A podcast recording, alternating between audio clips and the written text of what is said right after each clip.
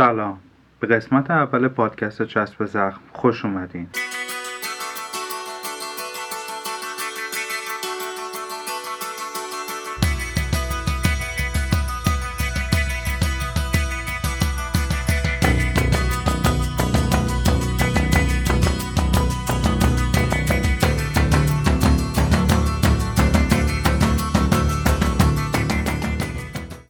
پویا جاویدان هستم و در اولین شماره پادکست چسب زخم رفتم سراغ اجباری یا همون خدمت وظیفه عمومی یا به قول مسئولین امر خدمت مقدس سربازی. البته این صفت مقدس باعث نشده که سربازی در جایگاهی قرار بگیره که نشه راجبش حرف زد. و مطمئنم اگر نقدش بکنیم و از مشکلاتی که تو زندگی پسرها به وجود میاره حرف بزنیم توهین به مقدسات به حساب نمیاد.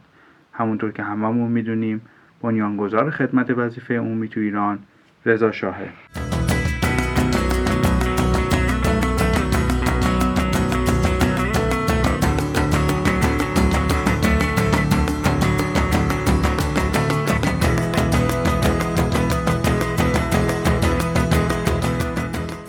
اول از همه راجع به بچه تصمیه پادکست بگم که چه اسمشو گذاشتم چسب زخم. توی دوران سربازی به خصوص آموزشی دو تا اتفاق برای من افتاد که تاثیر زیادی رو من گذاشت. اولین اتفاق این بود که قبل از اعزام به خدمت من عاشق شده بودم و دوره آموزشی یک فراغ و فاصله بین من و دوست دخترم ایجاد می‌کرد. و دومین اتفاق فوت پدر بزرگم بود. پدر بزرگ من در هفته اول آموزشی درگذشت. من خبر فوت پدر بزرگم رو با تأخیر و با واسطه شنیدم. به هم مرخصی ندادن و به تب در هیچ کدوم از مراسم عزاداریش هم حاضر نشدم. و نتونستم براش عزاداری بکنم. تاثیر احساسی عمیقی که این دوتا اتفاق در مواجهه با محیط غریبه و نسبتا سختگیر پادگان رو من گذاشت این بود که من احتیاج داشتم تا با کسی حرف بزنم. ولی چون توی اون محیط کسی رو خیلی به خودم نزدیک احساس نمی‌کردم شروع کردم به نوشتن روی چسب زخم. روی چسب زخمایی که داشتم تا جایی که جا شد می نوشتم گاهی شعر نوشتم گاهی شعر حالم را نوشتم. قرلوند کردم با معشوقم حرف زدم با پدر بزرگم حرف زدم.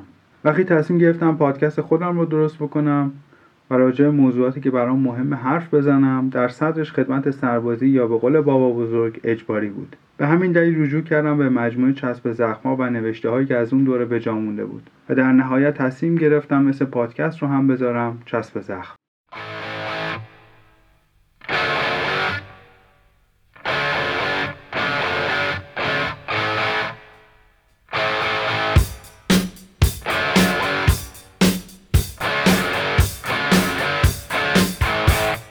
تو قسمت اول پادکست به طور خلاصه ماجرای اعزام به خدمت و نحوه خدمت خودم رو براتون میگم.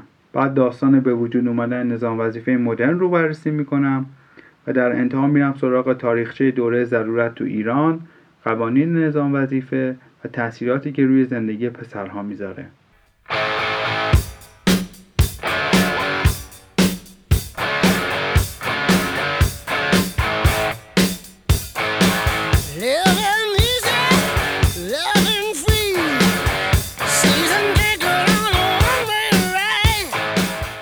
روند اعزام به خدمت من قصه خیلی آشنایی داره.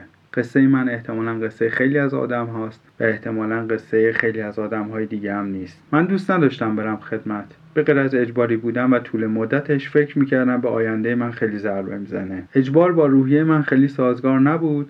به غیر از اینکه سرکشی های خاص خودم رو هم داشتم و می‌دونستم اخلاق من توی خدمت باعث دردسرم میشه و به قول بچه ها منو به گاج میده. تقریبا به هر حربه ای که شما تصور بکنی متوسل شدم تا خدمت نرم. من دوره کارشناسیم رو 13 ترم طول دادم. طوری که کارشناس گروهمون چندین و چند بار زنگ زد که فلانی بیاین پایانامت رو تحویل بده. می‌خوایم فایل ورودی 83 دانشگاه رو ببندیم. البته جالب بدونین که بعدها کاشف به عمل اومد دست مادرم و کارشناس گروه توی کاسه بوده. در واقع این خواسته مادرم بود که داشت از زبون کارشناسگروهمون بیان می‌شد. تو این فاصله چندین و چند بارم استاد راهنمام بهم زنگ زد که لعنتی تو یکی از ظرفیت پایان نامه منو چهار ترم اشغال کردی بیا دفاع کن. بعد لحنش یه مقدار ملایمتر می‌شد میگفتش که سوژت که خوبه بهتم که سخت نمی‌گیریم بیا دفاع کن نگران نباش. بعد می‌دید باز من عین خیالم نیست می‌گفت آقا جان شما یه دو نمره ازت کم می‌کنیم بدون دفاع بیا پایان نامت رو تحویل بده و برو شر رو بکن ولی خب نقشه فرار من از خدمت گزینه های متعددی داشت. یعنی به قول بعضی ها همه گزینه ها رو میز بود. تمدید پایان نام و بهرهمندی از معافیت تحصیلی به من این امکان رو می‌داد تا با خیال راحت و سنجش ریسک بهترین گزینه رو انتخاب کنم. گزینه هم اینا بودن. که پول بدم یه کیس پزشکی غیرقانونی بخرم یا پول بدم کارت پایان خدمت بخرم. یا یه کسری خیلی توپل مپل بر خودم ردیف بکنم یا اینکه مثلا معافیت پزشکی قانونی بگیرم. مثلا تو بدن خودم دنبال یه آرزه های نواقصی میگشم شاید من درست راه نمیرم.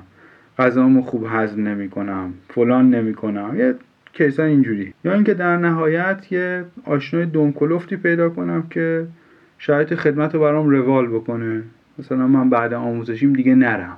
یا مثلا هفته یه بار برم یه سکسکی بکنم پادگان رو بیام بیرون. همزمان همه کیسا رو دنبال می‌کردم. به طور مثال یکی از فامیلامون بود که پول داده بود یه کارت پایان خدمت خرید و از ایران برای تحصیل رفت. یه چند باری هم اومد و رفت و اینا تا اینکه یه بار که اومده بود گذرنامه‌ش رو تعویض بکنه اون باندی که ازش کارت خریده بود لو رفت و ایشون هم دستگیر کردن و یه تبعاتی هم براش داشت.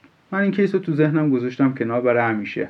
به یکی دیگه برخوردم که ایشون یه معافیت پزشکی گرفته بود. به این صورت که دستش رو در معرض حلالای مختلف قرار می‌داد یه مدت زیادی و کرم تاریخ مصرف گذشته به دستش می‌زد و در نهایت دستش یه حساسیت پوستی گرفت که به کمکش معافیت جور کرد. ولی خب تا چند سال مشغول درمان همون زایعی بود که خودش به دست خودش درست کرده بود. من یه تتم عقلی داشتم که بهم گفت این گزینه رو بذار کنار. توی این راهی که می‌رفتم پدرم خیلی بهم کمک نمی‌کرد چون اصولا با کارهای غیرقانونی و خلاف و اینا هیچ میونه ای نداره. و دلیل دومش احتمالا این بود که خودش خیلی شیک انقدر خدمت نرفت تا اسمش اعلام کردن و رفت خدمتشو خرید. منم از خودم حذف کرده بودم که یا باید انقدر وایسم تا اسم منم اعلام بکنم برم بخرم. یا اینکه یه کیس اینجوری برای خودم روال بکنم دیگه که خدمت نرم. توی این مسیری که می‌رفتم دایم یه نفری رو به معرفی کرد که توی وزارت دفاع بود. ایشون من باش صحبت کردم و قرار شد من به همراه برگه ازام به خدمتم و کارت ملیم برم پیشش با هم صحبت بکنیم. اونجا که با هم حرف زدیم گفت شما نگران نباش. شما آموزشی تو صفر که تهرانی و بعدش هم میای همینجا خدمت می‌کنی و هفت میای من نه ولت می‌کنم بری و یه روزایی هم که باید کار ندارم از قبلش میگم نه یا برو به کارات برس. خب منم فکر می‌کردم با کله افتادم تو خم اصل برگ سبز من که اومد دیدم توش نوشته کد مازاد. و این معنیش این بود که من باید برای تقسیم می‌رفتم میدون اشرت آباد یا همون یا همین میدون سپاه فعلی.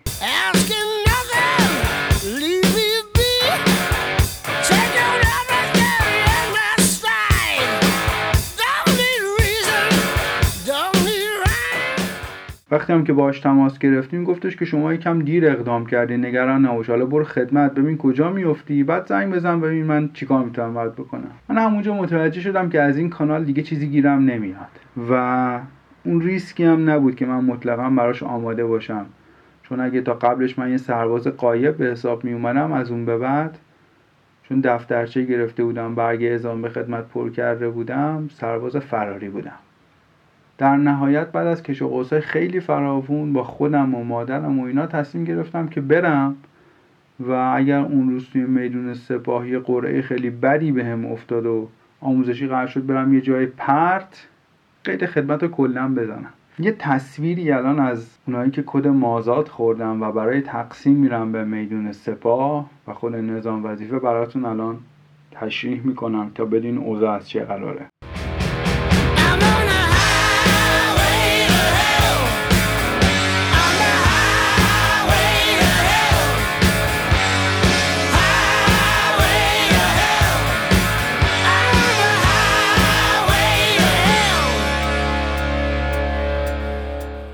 روز تقسیم استرس خیلی زیادی بین همه حاکمه قطعه به یقین میشه گفت اونایی که به میدون سپاه میرن تا برگه ازام به خدمتشون رو بگیرن بی پارتی ترین، بی آشناترین، بی امریه ترین سربازای کشورن. فاکتور شانس نقش خیلی مهمی در تعیین سرنوشت آینده خدمتی شما بازی می‌کنه.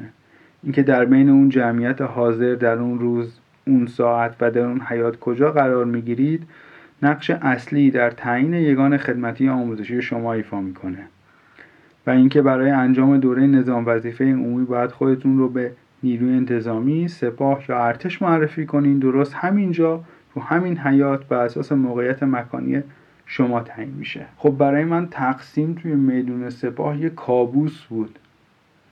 شما تصورش رو بکن نزدیک به دو سال بود من داشتم کانال های مختلف رو بررسی می‌کردم که یا نرم خدمت یا خدمت شاهانه بکنم. حالا افتاده بودم. سر قلاب شانس. که کجا و چطور و با کی و اینا من خدمتم رو بگذرونم.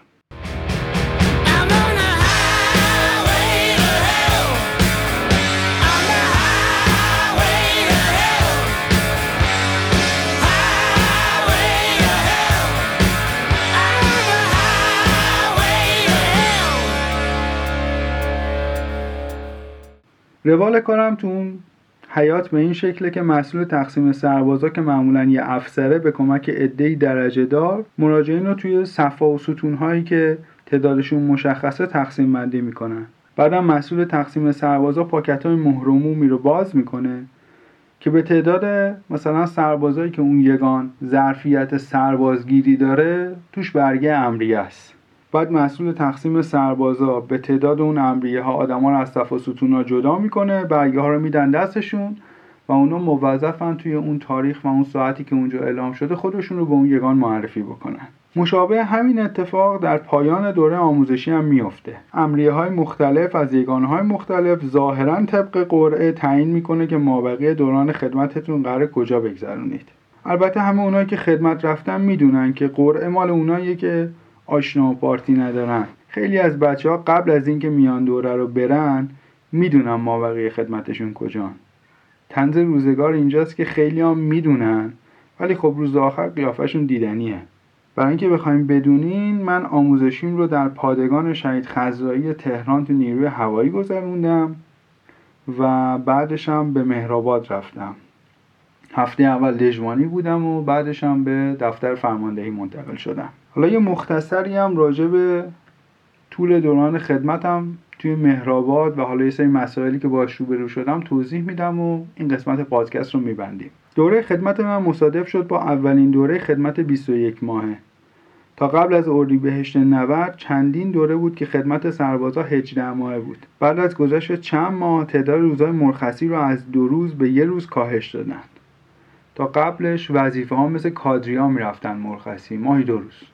ولی ما رو وظیفه کردن. یه روز خب مال کادریا به تب همون دو روز بود. کم شدن روزهای مرخصی تو دوره‌ای که من رفتم خدمت به فرمانده و ارشدهایی که افسر وظیفه زیر دستشون خدمت می‌کرد این امکان رو داد تا با بهره کشی و امتیازگیری از وظیفه ها براشون مرخصی تشویقی رد کنن. برداشت من اینه که شاید اولش نیتشون خیر بود. و می‌خواستن این گپی که ایجاد شده و مرخصی وظیفه ها خیلی کم شده تو روحیه بچه هم خیلی تاثیر گذاشته بود و با مرخصی تشویقی پر کنن. اما به مرور قضیه برعکس شد. اگه الان از من کسی راجع به این قانون بپرسه میگم این قانون باعث گسترش فشار و خراب شدن شرایط خدمتی وظیفه ها شد. فشار خدمتی روی سربازای وظیفه به نسبت بالاست. بعد از یه مدتی شما دنبال هر راهی میگردین تا یه ساعت زودتر فضای پادگان رو ترک کنید. و از مرخصی و تعطیلیاتون دوست داریم مثل کادریا لذت ببریم ولی خب این امکان برای شما وجود نداره. به مرور مرخصی تشویقی که کلیدش دست موافق بود به یک ابزار تبدیل شد تا وظیفه بعضا کارهای خارج از وظیفه و خارج از عرفی رو برای کادریا انجام بدن. کار خارج از وظیفه این بود که جاشون می‌رفتن نگهبانی. یه روزایی که اینا زودتر پادگان رو میپیچوندن جاشون میموندن و به قول معروف قضیه رو یه جوری جمع جور می‌کردن کسی نفهمه. کارهای خارج از عرفم این شکلی بود که مثلا ماشین فرمان در میبردن کارواش براش بلیت استخ براش می‌گرفتن شام میبردنش بیرون هدیه های ریز و درشت براشون می‌گرفتن و اینا. همه اینا تبدیل به یه سری حربه برای سربازا شد تا مرخصی به دست بیارن. خب این وسط سربازایی که دوست نداشتن وارد این روند بشن یا استطاعت مالی اینجور حال دادن به موافق نداشتن شرایط خدمتی خیلی بدی رو تجربه کردن. یه نکته دیگه که تو مهرآباد من باش برخورد کردم و به نظرم خیلی عجیب میومد حجم عظیم بروکراسی بود. یعنی برای همه چیز نامه رد و بدل می‌شد. بعد این نامه ها چندین و چند روز طول می‌کشید تا مثلا به اون جایی که باید برسه و بعد جوابش برگرده در که همه توی یه پایگاه بودن. در یه شعاع مثلا چند کیلومتری با هم. روال کارم این شکلیه. مثلا دفتر فرماندهی یه دایره ای داره به اسم دایره اداری و اون یه دفتری زیر مجموعش اداره میشه به اسم دفتر صادره وارده. این اتاقیه که وظیفه ها هر روز توش قرار می‌ذارن. از های مختلف میان نامه هاشون رو با هم رد و بدل می‌کنن و در ازاش رسید دریافت می‌کنن. یه مثال بزنم قضیه جا بیفته. فرض کنید مثلا بازرسی و ایمنی پایگاه توی گشت شبانه متوجه پارگی فنس میشه یه جایی. بلا فاصله اینو فردا صبحش تبدیل به این نامه می‌کنن و از روی نامه یه دونه رونوشت به همه یگانایی که این مسئله بهشون مربوطن باید ارسال بشه. مثل دفتر فرماندهی، آماد پشتیبانی، حفاظت فیزیکی و دژبانی. فردا صبحش این نامه که تایپ شده و امضا شده توسط وظیفه میاد دفتر صادره وارده و بقیه وظیفه های یگانه های مختلف یکی یه نسخه از این نامه رو می‌گیرن و در ازاش رسید میدن. بعد اینا رو می‌برن یگان خودشون می‌زنن تو کارتاب فرمانده می‌بینه پاراف می‌کنه تایپیست نامه رو مجدد تایپ می‌کنه با دستور فرمانده ثبت میشه تو دفترشون یه نسخه نگهداری میشه بعد مثلا فراش این دوباره این نامه جدید رو میزنه زیر بغلش برمیگرده صادر وارده. و جواب رو به اونی که باید میده و بعد رونوشتا به اونایی که باید برن دوباره میره.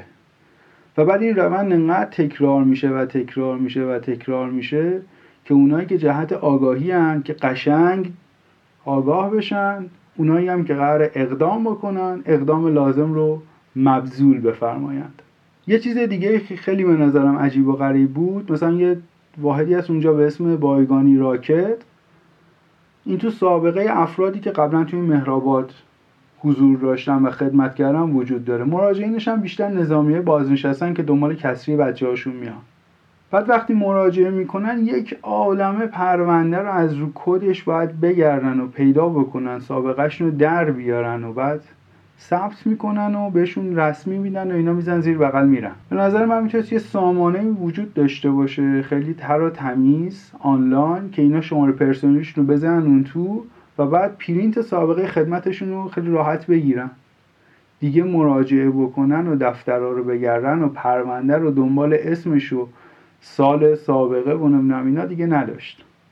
یا مثلا برای همون کارهای اداری که وظیفه ها جمع می‌شدن توی صادر وارده می‌تونست یه سامانه آنلاینی باز باشه. یه بار برای همیشه این برنامه رو بنویسن که هر یگانی مستقیم با اونی که کار داره و اونایی که بهش مربوطه در تماس باشه. دیگه اینکه وظیفه نامه رو بزنن زیر بغلشون بیارن و ببرن و کادری تایپ بکنه اون بذاره تو کارتابل اون امضا بکنه دیگه خیلی ضروری نیست تو قرن 21 این یه خلاصه ای بود از اون چیزی که من تو خدمتم باهاش مواجه شدم و به نظرم حالا یه مقدار عجیب و غریب بود. شاید هم واقعا به نظر من عجیب غریب بوده. برای منی که هیچ وقت توی محیط نظامی نبودم و شناختی راجبش نداشتم. اما من با این مسائل تو خدمتم برخورد کردم. حالا بریم ببینیم در جاهای مختلف دنیا کشورها رو بر اساس سازمان نظام وظیفهشون به چند دسته میشه تقسیم کرد.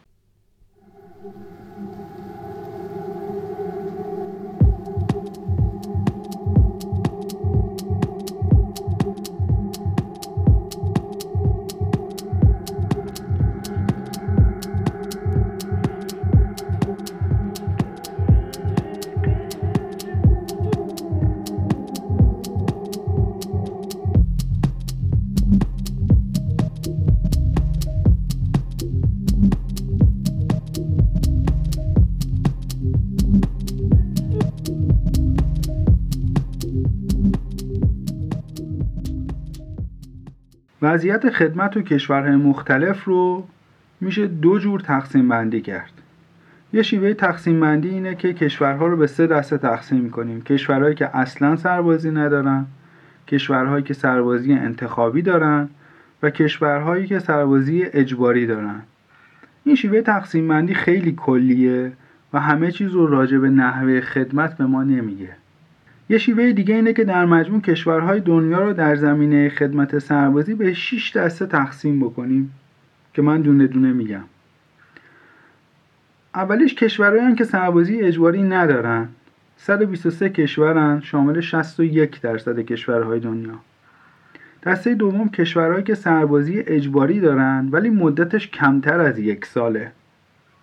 شامل 24 کشورن از جمله فنلاند، اتریش، دانمارک، برزیل، نروژ، ترکیه و یونان و یه چند تا کشور دیگه. دسته سوم کشورهایی که صرفا در امور مدنی یا اصطلاحا نظامی غیر مسلح سربازی دارن. هفت کشور شامل 4 درصد کشورهای دنیا از جمله آنگولا، قبرس، بلاروس، سنت لوسیا و اسپانیا. دسته چهارم کشورهایی که سربازیشون انتخابیه. معنیش اینه که شما کاملا داوطلبانه و اختیاری انتخاب می‌کنید که دوست دارید به خدمت برید یا دوست ندارید. دسته پنجم کشورهایی که ترکیب نیروهای داوطلب و اجباری رو استفاده می‌کنن. معنیش چیه؟ معنیش اینه که برای یک سری از رشته های تحصیلی حالا چه به قول ما تو مقطع دیپلم یا با تحصیلات عالیه فرق نمی‌کنه. مثل پزشکی معلمی غیر الزام وجود داره. ولی برای یک سری از رشته ها مثل مثلا حسابداری کامپیوتر یا مثلا مکانیک این قید الزام وجود نداره. حتی این رشته که گفتم ممکن تو کشورهای مختلف با هم فرق بکنه. دسته ششم که ایران هم جزشه کشورهایی که نه تنها سربازی توشون اجباریه نه تنها بیشتر از 18 ماهه بلکه غیر انتخابیه. و در عین حال سربازها در امور عملیاتی و نظامی هم شرکت داده میشن. ایران در کنار ارمنستان، اریتره، ویتنام، تاجیکستان، ترکمنستان، زیمبابوه، ساوتومه و پرینسیپ، سوریه، سومالی، کامبوج، قزاقستان، کره شمالی، کوبا، لاوس، لیبی و مصر جز تنها 9 درصد کشورهای دنیاست که خدمت سربازی توی اون بیشتر از یک ساله و در عین حال در امور عملیاتی و نظامی از سربازها استفاده میشه. یه کشوری اون لابلا گفتم ساوتومه و پرینسیپ.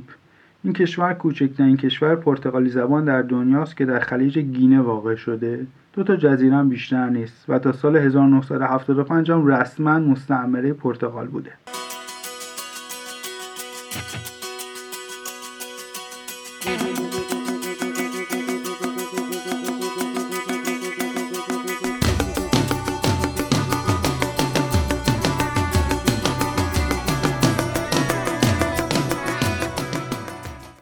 پادکست چسب زخم رو در توییتر، اینستاگرام، تلگرام و ساوند کلاود با شناسه ات چسب کست دنبال کنید و اگر دوست داشتید به بقیه هم معرفی کنید.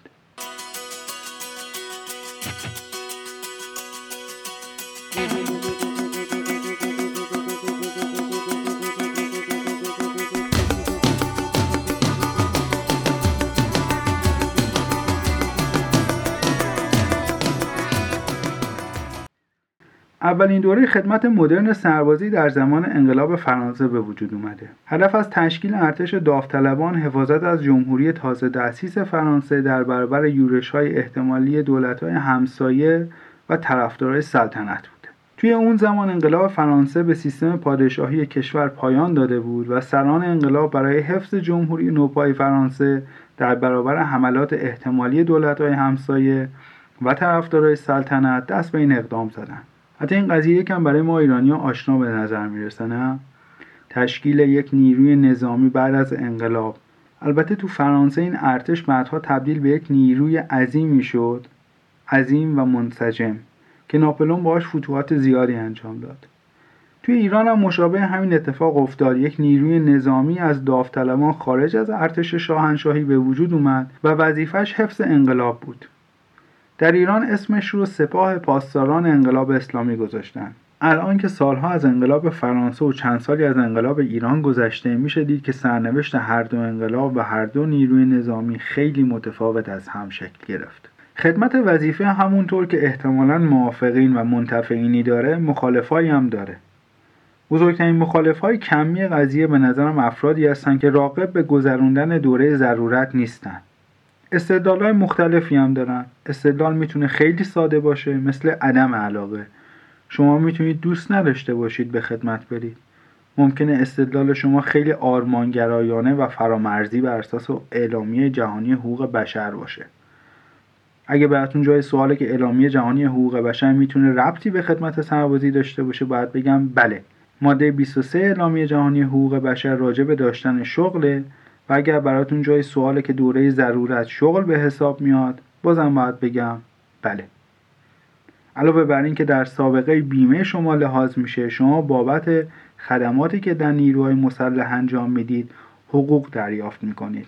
حالا جلوتر راجع به قانون حقوق در نظام وظیفه ایران با هم حرف می‌زنیم. استدلال عدم اعزام به خدمت می‌تونه ریشه های سیاسی اجتماعی و قومی داشته باشه حتی مذهبی. بارسترین مثال این قضیه هم محمد علی یا همون کاسیوس کلی سابقه. ایشون در زمان جنگ ویتنام مخالفت علنی خودش رو برای پشت سر گذاشتن سربازی اعلام کرد و از اعزام به جبهه علنا سرباز زد. علی اعلام کرد باورهای مذهبیش به اون اجازه حضور در جنگ رو نمیده و به تب دادگاهی شد مقام قهرمانی جهان بکسش رو از دست داد و چند سالی رو هم دور از رینگ گذروند. این یه شیوه تقابلی و علنیه که بود رسانه‌ای برومرزی هم داشت و سازمان نظام وظیفه امریکا رو در بود فرامرزی خیلی تحت فشار گذاشت و در این حال در بود داخلی هم دست مخالفان جنگ ویتنام رو خیلی قوی کرد. شیوه های دیگه هم برای اعتراض به خدمت اجباری وجود دارند که موجب تغییراتی در قوانین نظام وظیفه در طول سالهای گذشته شدن یکیش انتخاب خدمات اجتماعی در قالب ارتشه یا انتخاب رسته های غیر رزمی و تاکتیکی. یه نمونه معروفش آقای دزمونداسه سربازی که حتی از اسلحه دست گرفتن در دوره آموزشی هم سرباز زد. ایشون کتک خورد تهدید شد توبیخ شد دادگاهی شد اما در نهایت به کمک استدلالش توی دادگاه نظامی موفق شد که این حق رو به دست بیاره تا حتی در دوره آموزشی اسلحه دست نگیره. توی روز دادگاه پدرش که یک کهنه سرباز بدخلقم بود حضور پیدا می‌کنه. استدلال دزمونداس این بود که دوست داره جون آدمها رو توی جنگ حفظ بکنه تا اینکه جون کسی رو در جنگ بگیره. از روی زندگی دزمونداس یک فیلم هم ساختن. اگه فیلمش رو ندیدین به شدت بهتون توصیه می‌کنم ببینید.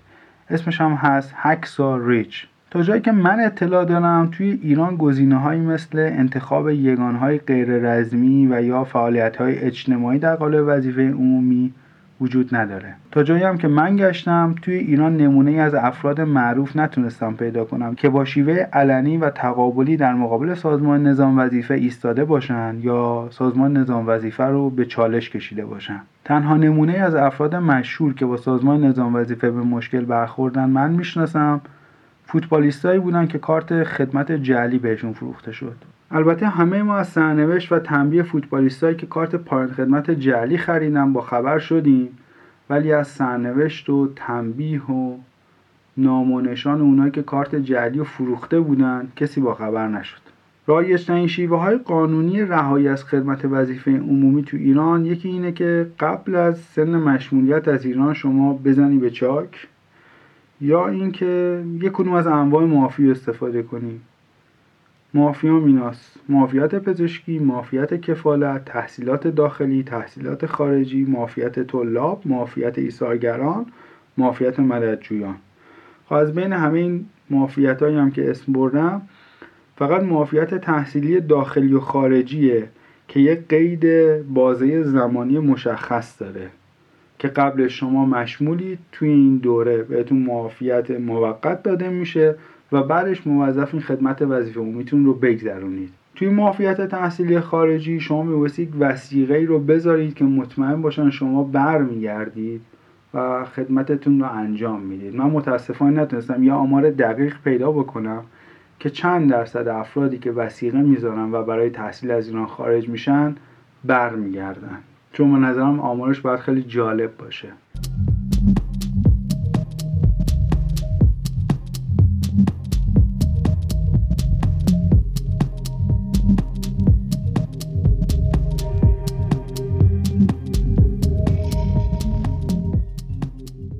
خدمت سربازی از نظر من جز مصادیق بارز تبعیض جنسیتی در ایرانه. موارد تبعیض جنسیتی در ایران خیلی زیاده. متاسفانه کفه ترازو هم به سمت خانوما سنگینی می‌کنه. یعنی همونطور که هممون می‌دونیم خانوم ها به ناحق از خیلی از نرم ها و عرف ها و قوانین جامعه تو این زمینه ضربه خوردن. ولی توی این مورد مشخص که من دارم راجبش صحبت می‌کنم به نظرم تبعیض جنسیتی در مورد آقایون داره اتفاق میفته. من فکر می‌کنم اگه قرار خدمت وظیفه عمومی همچنان در ایران وجود داشته باشه و این قید اجبار و الزام هم بالا سرش باشه باید فراجنسیتی باشه. جالبه که بدونین توی ماده یک قانون نظام وظیفه قانونگذار میگه دفاع از استقلال و تمامیت ارزی جمهوری اسلامی ایران و جان و مال و ناموس مردم وظیفه دینی و ملی هر فرد ایرانی است. که خب خیلی واضح هر فرد دلالت بر جنسیت نداره. اما بلافاصله توی جمله بعدی قید ذکور رو استفاده می‌کنه که خب خیلی واضحه بر مردها دلالت می‌کنه. مهمترین نکته راجع به سربازی به نظرم عمومیت موضوع یعنی اینکه تمام مردای به دنیا آمده در جغرافیای دولت جمهوری اسلامی ایران باید این دوره ضرورت رو بگذرونن مگر اینکه عضو قانونی داشته باشن. ظاهر قضیه به این شکله که تبعیض مگر در مواردی که قانونگذار پیش بینی کرده وجود نداره. چیزی هم که سربازی بر من جالب می‌کنه همین عمومیت موضوعه. عمومیت موضوع بین یک جنسیت از انسان توی یک مقطع سنی. معنیش اینه که اگر دوست ندارین به خدمت برین باید قانون عوض بشه. نماینده های مجلس باید به لغو قانون سربازی رأی بدن و در ضمن شورای نگهبان اون رو تصویب بکنه و لاه لاه لاه نکته جالب هم اینجاست که خب نماینده های مجلس مثل خیلی از موارد بیشمار از جمله قانون کار خیلی توی بهتر کردن شرایط خدمت وظیفه عمومی مستقل نیستن. خیلی ساده اگه بخوام بگم منافع رأی دهنده ها رو پیگیری نمی‌کنن.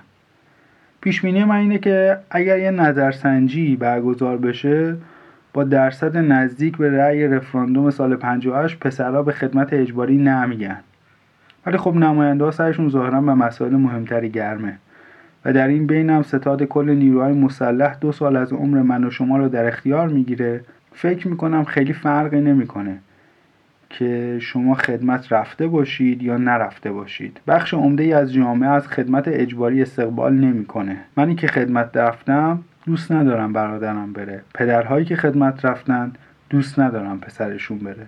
و متاسفانه قانونگذار این رو نمی‌بینه. شاید هم می‌بینه و از این عدم علاقه سونم می‌بره. و امکان خرید خدمت رو برای همین فراهم کرده. چون می‌دونه خیلی دوست ندارن برن و میگه خب شما اگه دوست نداری بری پولشو بیا بالا. توی ایران از خرداد 1304 که قانون خدمت وظیفه در مجلس شورای ملی قبل از انقلاب با مخالفت روحانیون و ملاکان کشور به تصویب رسیده در این 93 سالی که از تصویبش گذشته خدمت سربازی تغییرات زیادی کرده. هدف اولیه خدمت اجباری افراد عادی شبیه به خیلی از کشورهای دیگه است. ارتش مرکزی منظم و مستقل به معنای کلمه تا قبل از رضاشاه وجود نداره. بودجه کافی هم برای استخدام نظامی های حرفه‌ای در اون مقیاس مورد نیاز فراهم نیست. جالبه که بدون اوایل از هر ده نفر یک نفر به خدمت اعزام می‌شد. میشه گفت هدف اولیه رضاشاه از تصویب این قانون تشکیل ارتش مستقل مرکزی بوده تا تمامیت ارزی کشور رو بعد از ضعف‌های دوران قاجار تعمین بکنه و در درجه دوم در برابر شورش‌های احتمالی خانهای کشور که با اصلاحات سریع و برقاسای رضاشاه مخالف بودند بیسته. خدمت سربازی و سازمان متولی اون توی این 93 سال تغییرات زیادی داشته. اوایل اسمش دایره نظام اجباری بوده که زیر نظر ارتش خدمت می‌کرد. بعدها به ژاندارمری واگذار میشه و امروزه ما با اسم سازمان نظام وظیفه عمومی میشناسیمش که زیر نظر ستاد کل نیروهای مسلح فعالیت می‌کنه و ستاد نیروهای کل مسلح هم زیر نظر وزارت کشوره در حال حاضر خدمت وظیفه عمومی تو ایران سی سال داره که شامل چهار دوره ضرورت، احتیاط، ذخیره اول و ذخیره دومه. از بین این چهار دوره فقط و فقط دوره اول که اسمش ضرورته در زمان صلح بنا به تشخیص شورای عالی دفاع در صورت وجود مشمول مازاد از 24 ماه به 18 ماه می‌تونه کاهش پیدا کنه. مابقی دوره ها از جمله دوره احتیاط که 8 ساله، دوره ذخیره اول که 10 ساله و دوره ذخیره دوم که 10 ساله هیچ وقت تغییر نکردن. به دوره دو ساله ضرورت خدمت تو ایران اصطلاحا زیر پرچم هم میگن. در مجموع این دوره سی ساله معنیش اینه که اگر یک زمانی اعلام بسیج عمومی بکنن و به خدمت شما احتیاج باشه شما موظفین خودتون رو به یک یگان معرفی بکنید. من یا شما در طول گذراندن خدمت وظیفه عمومی به عنوان سرباز موظف به رعایت قوانین و میثاق این قضیه هستیم. ماده اول کتاب قانون نظام وظیفه رو براتون می‌خونم. دفاع از استقلال و تمامیت ارضی جمهوری اسلامی ایران و جان و مال و ناموس مردم وظیفه دینی و ملی هر فرد ایرانی است. و در اجرای این وظیفه کلیه افراد ذکور دولت جمهوری اسلامی ایران مکلف به انجام خدمت وظیفه عمومی برابر مقررات این قانون می باشند و هیچ فرد مشمول خدمت وظیفه عمومی را جز در موارد مطروحه در این قانون نمی‌توان از خدمت معاف کرد. وقتی ماده اول رو می‌خونیم ممکنه با خودمون فکر کنیم این چه جور وظیفه میهنی و انقلابیه که میشه با پول خرید. ساده تر بگم چطور میشه که هر چند سال یک بار مطابق با تورم یک رقم ریالی در ازای خدمت وظیفه عمومی اعلام میشه تا من و شمایی که پولمون می‌رسه وظیفه دفاع از استقلال و تمامیت ارزی کشورمون رو بتونیم بخریم. یه مثال بزنم. فرض کنید شما یه زنی هستین که عاشق یک سربازه که استطاعت خرید خدمت سربازیش رو نداره. شما به همراه این معشوقتون بایستی تمام ریسک های این قضیه رو هم از اینکه نمی‌تونه استخدام رسمی بشه سابقه بیمه در ازای کاری که انجام میده ثبت نمیشه. از کشور امکان خروج نداره. مهاجرت نمی‌تونه بکنه. یا در خارج از ایران نمی‌تونه ادامه تحصیل بده رو بپذیرید. اما در نقطه مقابل اگر شما یه مادری هستین که نگران دو سال عمر و عقب افتادن پسرتون از زندگی هستین و پدرش استطاعت مالی خرید خدمتش رو داره اصلا نگران نیستین. چون ددیجان زحمت می‌کشه کارت می‌کشه و سربازی آقازاده رو می‌خره. خرید خدمت و شرایط نابرابر خدمتی و اساسا تبعیض بین دارا و ندار آشنادار و بیاشنا یا به قولن پارتیدار و بیپارتی در خدمت مثل گوهی میمونه که همینطور که فرو میره بخشها و طبقات مختلف جامعه رو از هم داره باز می‌کنه. از این بحث بیایم بیرون. موافق یا مخالف دوره نظام وظیفه عمومی در کشور ما در حال حاضر برای افرادی که با تحصیلات ابتدایی به عنوان سرباز وظیفه جذب سیستم میشن؟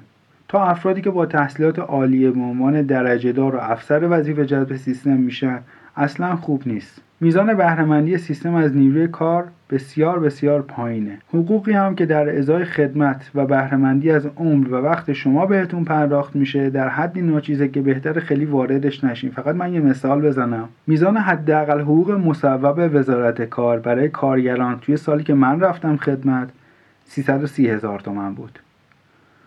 حقوق دریافتی من به عنوان یه افسر وظیفه 38 هزار تومن بود نکته وقتی جالب میشه که کتاب قانون نظام وظیفه رو باز می‌کنیم توی ماده 49 راجع به حقوق سربازها میگه حداقل حقوق 60 درصد و حداکثر 90 درصد حقوق کارکنان نیروهای مسلح است که بسته به تحصیلات و درجات تعیین می شود. بعد تو تبصره سه میگه در پایان دوره ضرورت یک ماه حقوق به عنوان پاداش به کارکنان وظیفه پرداخت خواهد شد. حالا من متوجه نمیشم. منی که 38 هزار تومان حقوق می‌گرفتم در حقم اجحاف می شده یا واقعا 38 هزار تومن معادل 60 الا 90 درصد حقوق کارکنان نیروهای مسلح اون زمان بوده. یه نکته هم بگم.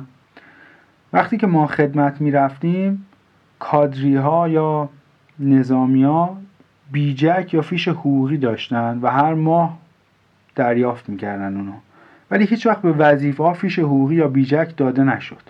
و اساسا پای حقوق کسورات و مابقی ردیف های حقوقی رو اصلا شما نمی‌دیدی که حالا بخوای یه قضاوتی راجبش داشته باشی یا یه اعتراضی بهش بکنی. توی سالهایی هم که خدمت وظیفه توی ایران به وجود اومده به مرور درجه نظامی پسرهایی که با تحصیلات دانشگاهی خدمت رو شروع کردن و به پایان بردن پایین اومده. یه زمانی لیسانس وظیفه با درجه ستوان دومی خدمتشون رو به پایان میبردن.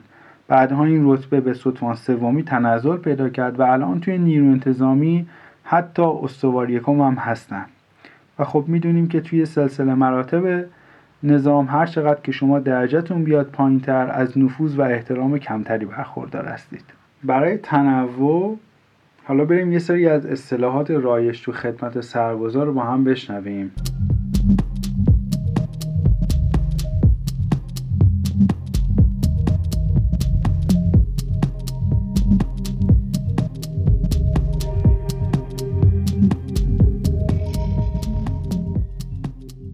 اصطلاح رایش تو سربازی خیلی زیاده. بعضیاش بستگی به ارگان خدمتی شما فرق می‌کنه. مثلا تیکه کلمه سربازا تو نیرو زمینی سپاه با نیرو زمینی ارتش فرق می‌کنه. همونطور که تیکه کلمه نیرو هوایی با نیروی دریایی متفاوته. حالا از اصطلاحات منشوری رایج بین سربازا که بگذریم یه سری تیکه کلام هست که اصطلاحا یک بینوله یعنی اگه یه سرباز نیرو زمینی برسه به یه سرباز نیروی دریایی بگه داداش تو کمایی جفتشون منظور همدیگر رو می‌فهمن. حالا یه چند تا از این اصطلاح رو من براتون می‌خوام بگم. اگر نشنیدین که خب حالا باهاش آشنا میشین اگر هم که قبلا خدمت رفتین و شنیدین که براتون تجدید خاطره میشه.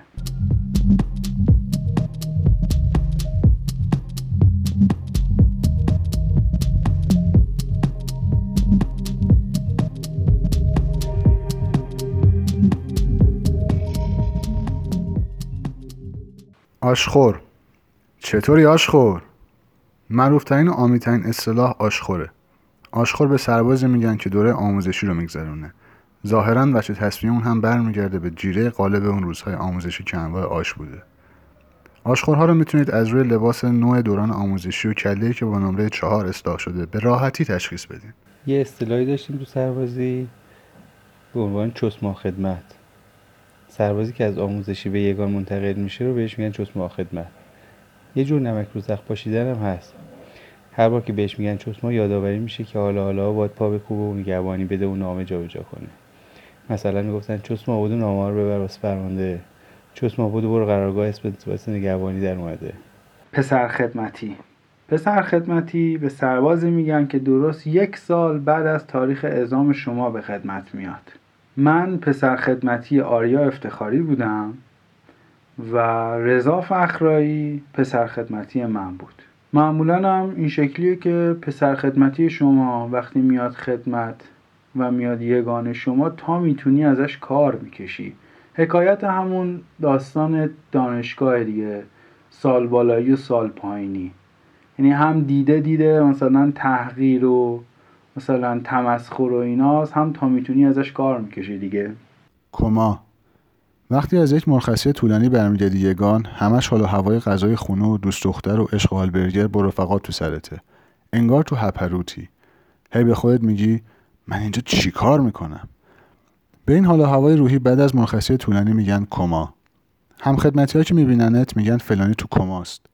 فرمانده هم واسه اینکه از این حال و احوال بیای بیرون معمولا نسخ می‌گیره.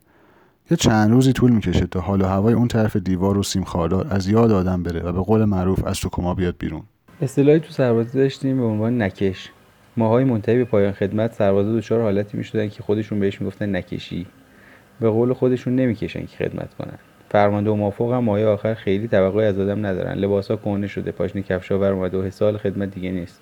آدم میفته به روز شماری تا ترخیص. هیچ یگان صداش می‌بره بالا و میگه نبود چهل روز دیگه؟ نبود سی روز دیگه. کلا هم کارا با یه تومنینه و به قول معروف نکشی خاصی انجام میده. دمپای ابری. آقا این دمپای ابری ظاهرا یه غذاست. و ظاهرا یه جور کوکو سیب زمینیه. یه کوکوی اندازه کف دست گرد ولی انقدر به این آرد و تخم مرغ می‌زنن در کنار سیب زمینی که بافت بافت دمپای ابریه. واقعا دارم میگم. یعنی شما تا نبینی باور نمی‌کنی. عموما هم به عنوان وعده شام میدن. چون زهرا این شکلیه که شما صبح مثلا رفتی رژه بعد یه نهار برنجی بهت میدن که ته دلتو بگیره. حالا دیگه از کیفیتش دیگه خیلی نگم براتون. و بعدم بعد از ظهرم احتمالا یه چند دور رژه میری و یه چند دور تنبیه از سر لج و کلاخبر و بشین و پاش و یه درجه داری میاد و اونم می‌خواد یه نسخی بگیره و اینا معمولا نهار به شما برنجی میدن. شام نونیه معمولا. و از جمله دمپایی ابری. دو تا از این دمپای ابری ها رو به همراه یک سری خیاشور پلاسیده و یه نصف گوجه و به مقدار کافی نون بدون سس بدون نوشابه. و شما وقتی اینو لغمه می‌گیری می‌خوری نمیره پایین. یعنی اونجاست که شما دلت می‌خواد آسمون ابری بشه و دیجستیو یا همون ساق طلایی بباره. ولی این دمپایی ابریه رو نخوری چون واقعا نمیره پایین. حالا رفت پایینم دیگه از حزمش براتون نگم که شما دمرم نمی‌تونی بخوابی تو خدمت میام با لگت بیدارت می‌کنن. که حداقل دمر بخوابی این درد شکمه ساکت بشه. خلاصه شبا شبای عریض و طویلیه وقتی شما دمپای ابری رو صرف می‌کنی. و از اینجا بگم که آقای مسئول آقای جیره آقای بودجه نکن برادر من. شما که نداری جیره بدی نگیر سرباز نگیر قربون شکلت. دمپای ابری نپز اینا منو در بیار. خواهشن حالا ما که خوردیم ولی به خورد بقیه نده.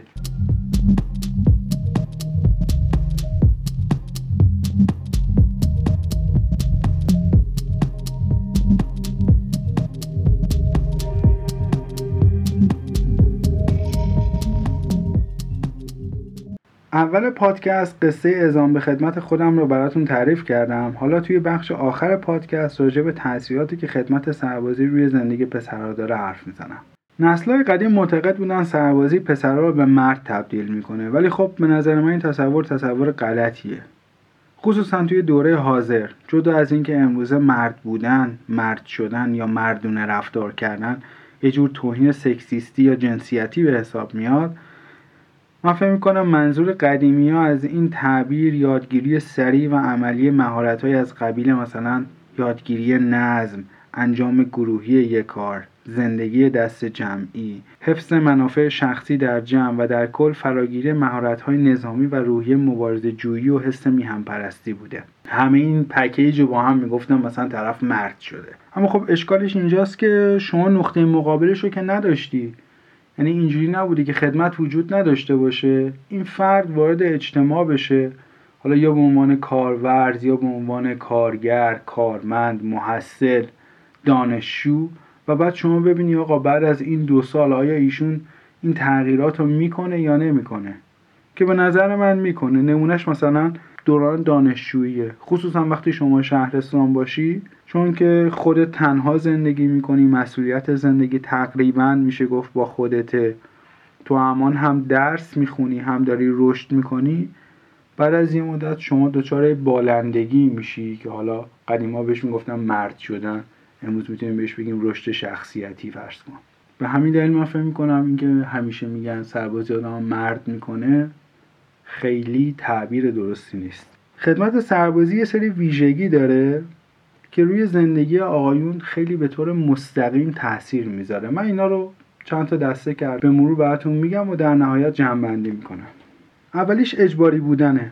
یعنی اگه پارتی و کیس معافی و پول خرید خدمت رو نداری به قول بچه ها شطوری که رود میخوابه.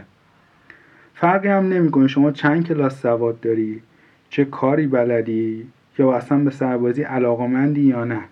اجبار تو سربازی حرف اول می‌زنه. دومیش بتالته آمار آدمایی که تو دوران سربازی کار مفیدی انجام دادن و وقتشون رو به بتالت نگذروندن در حدی ناچیزه که می‌تونیم بگیم به سمت اپسیلون میل می‌کنه. هرچند جانشین فرمانده نیروی انتظامی سعی بکنه ارگانهای امریه و غیر نظامی رو مثال بزنه همه ماهایی که رفتیم خدمت می‌دونیم که نرخ به کارگیری و استفاده مفید از عمر وظیفه ها فاجعه است. سومین ویژگی خاطر سازیه تنها موضوع یا شاید بشه گفت جز معدود موضوعاتی که باعث میشه آقایون تا ساعتها برای هم خاطره تعریف بکنن و لاف بزنن و هراکه را بندازن خاطره های دوران سربازیه. دوستای دوران سربازی هم که از قدیم گفتن رفیق گرما و گلستان میشن. منم دوتا خوبشو دارم که همینجا ازشون یاد می‌کنم. از آرش کریم خانی عزیز. که تخت سمت چپ من تو دوران آموزشی بود. آرش یک شیرازی الاصل شلکوکی بود که روزی چند ساعت این کتاب رمان پریچه رو میشست می‌خوند و از بس ورق زده بود. عین جگر زلیقا شرح شرحه بود این کتاب. و آخر دوران آموزشی هم عکس‌ها رو برد که اسکن کنه و بیار و خب دستش هم درد نکنه. هیچ وقت هم عکس‌ها رو نیورد. تخت سمت راستی منم آریا رضایی بود. من و آریا از دوران خدمت تا الان خیلی رفاقت همچین عمیقی با هم داریم و خیلی هم عیاقیم همینجا هم یاد خوابای چرب و غلیز و چکهداری که بعد از نهار مثل پنیر پیتزا رو اون تخت می شدیم و زنده نگه میدارم آریا. اینه. چهارمیش نابرابری فرصته. غیر سنی قانون مشمولیت نظام وظیفه فرصت شرکت در کنکور رو بین آقایون و خانم ها از عدالت خارج کرده. خیلی از پسرها به دلیل اینکه مشمول هستن یا بنا به دنیا اومدن تو نیمه دوم مجبورن برای سال دومی که می‌خوان کنکور بدن اول دفترچه بگیرن بعد کنکور بدن. تو این شرایط برای کنکور استرس خیلی زیادی دارن و خیلی از اوقات حتی با رتبه پایین و تراز پایین برای فرار از سربازی در رشته های ادامه تحصیل میدن که اولویتشون نیست و اصلا بهش علاقه ندارن و تا سالها بعد حسرت می‌خورن که اگر فرصت داشتن دوباره درس بخونن و کنکور بدن در رشته شهر دلخواه خودشون تحصیل می‌کردن. میشه گفت ما با خیلی عظیمی از سربازا مواجهیم که تحصیلات عالیهشون رو توی رشته هایی گذروندن که بهش علاقه نداشتن و بعد از خدمت با یه علامت سوال بزرگ مواجهن. حالا با این رشته که بهش علاقه ندارن چیکار کنن؟ با همین رشته وارد بازار کار بشن و همیشه با یه عدم علاقه مواجهن یا اینکه دوباره از صفر استارت بزنن کنکور بدن. حالا یا در مقطع لیسانس یا در مقطع فوق لیسانس. و این به نظرم اصلا عادلانه نیست که خانم ها می‌تونن هر چند بار که خواستن کنکور بدن بدون استرس سربازی ولی این قید برای پسرها وجود داره.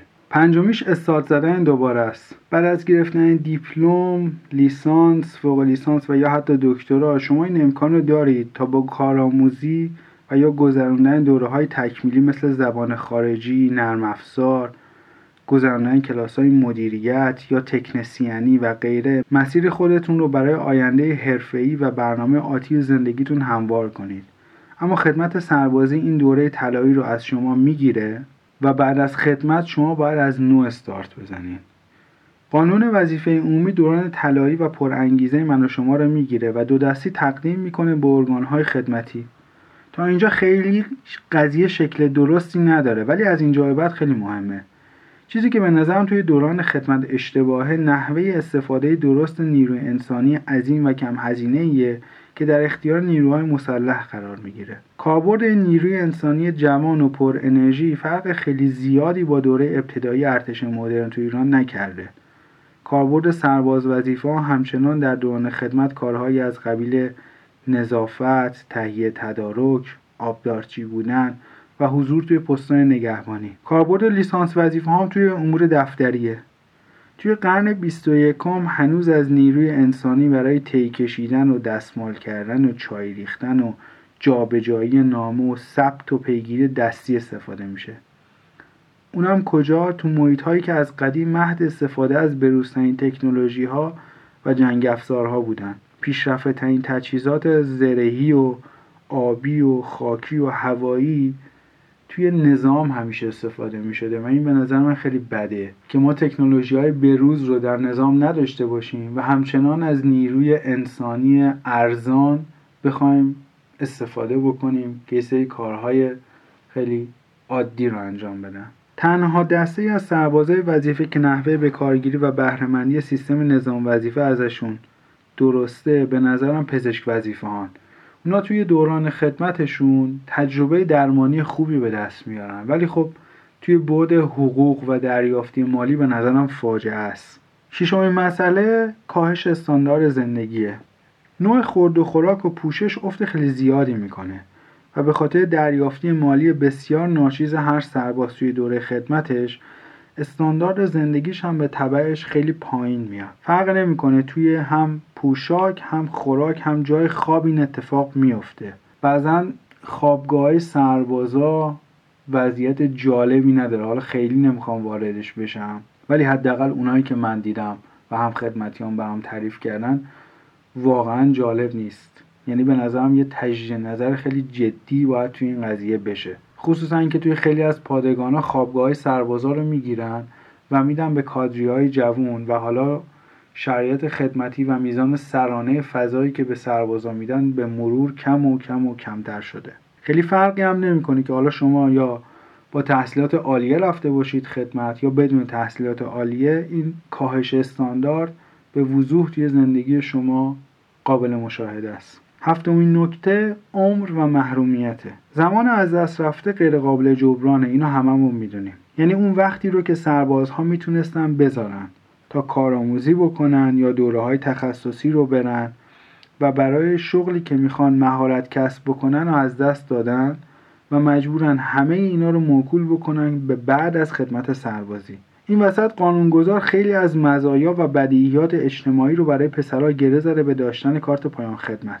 همین منوط کردن مزایای اجتماعی و محدود کردن رفت آمد شما به محدوده جغرافیایی کشورتون تا زمانی که کارت پایان خدمت ندارید اشتباه سیستمه. اینکه من و شما از زمانی که مشمول میشیم فرصت معدودی برای شرکت در کنکور و یا انتخاب مسیر زندگی داریم عادلانه نیست. اینکه بدون داشتن کارت پایان خدمت نمی‌تونیم کشورمون رو ترک بکنیم یا قدیما حتی معامله رسمی انجام بدیم یا شغل داشته باشیم به صورت رسمی استخدام بشیم جایی یا سابقه بیمه در ازای کاری که انجام میدیم برامون ثبت بشه اشتباهه. اگر استدلال قانونگذار اینه که تا زمانی که هر مرد ایرانی از طریق گذراندن خدمت سربازی دینش رو به کشورش ادا نکرده نمی‌تونه از این مزایا برخوردار باشه این استدلال استدلال سستیه.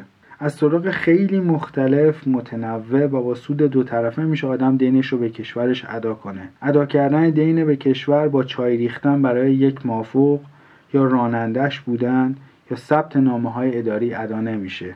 ادای دین به کشور رو نمیشه و اساسا نباید خرید.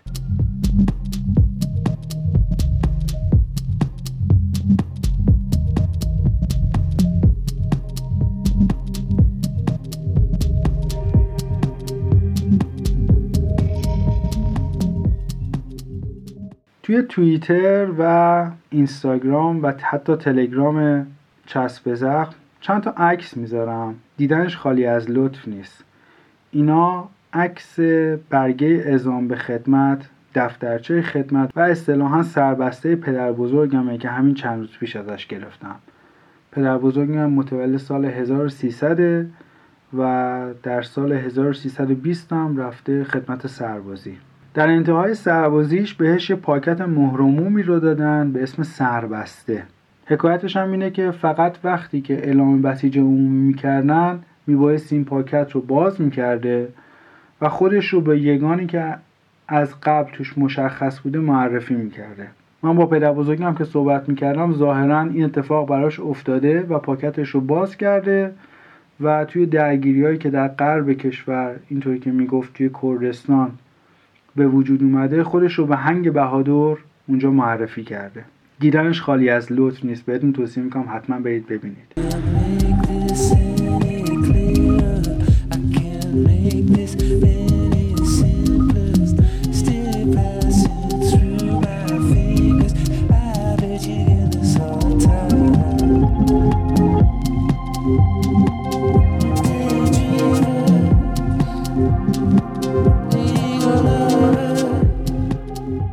توییتر، اینستاگرام، تلگرام و ساوند کلاود چسب زخم رو با شناسه اد چسبکست دنبال کنید. تا قبل از انتشار شماره دوم چسب زخم چند تا نظرسنجی در توییتر و تلگرام چسب زخم راجع به خدمت می‌ذارم. زمانش رو روی صفحه های اجتماعی اعلام می‌کنم. ممنون میشم در اون شرکت کنید و به دیگران هم توصیه کنید که شرکت کنند تا یه جامعه آماری بزرگی شکل بگیره. اولین قسمت پادکست رو تقدیم می‌کنم به سربازهای مرزبانی سربازهایی که شرایط خدمتی مناسبی ندارن و بعضا جون خودشون رو در مقابله با تهدیدهای داخلی و خارجی لب مرز از دست میدن. به احترام همه سربازهای مرزبانی پا میچسبونم و میگم پرچمت بالاست برادر طاقت بیار رفیق. و در عین حال به خانواده سربازهایی که توی حادثه اهواز جونشون رو از دست دادن از صمیم قلبم تسلیت میگم. می‌دونم جاشون هیچ وقت پر نمیشه و یادشون همیشه زنده است. در پایان از ساتیا باجلان برای طراحی لوگو و پوستر از آیدین رضازاده برای ویرایش صوتی پادکست و همسر عزیزم سیما برای حمایتش تشکر می‌کنم.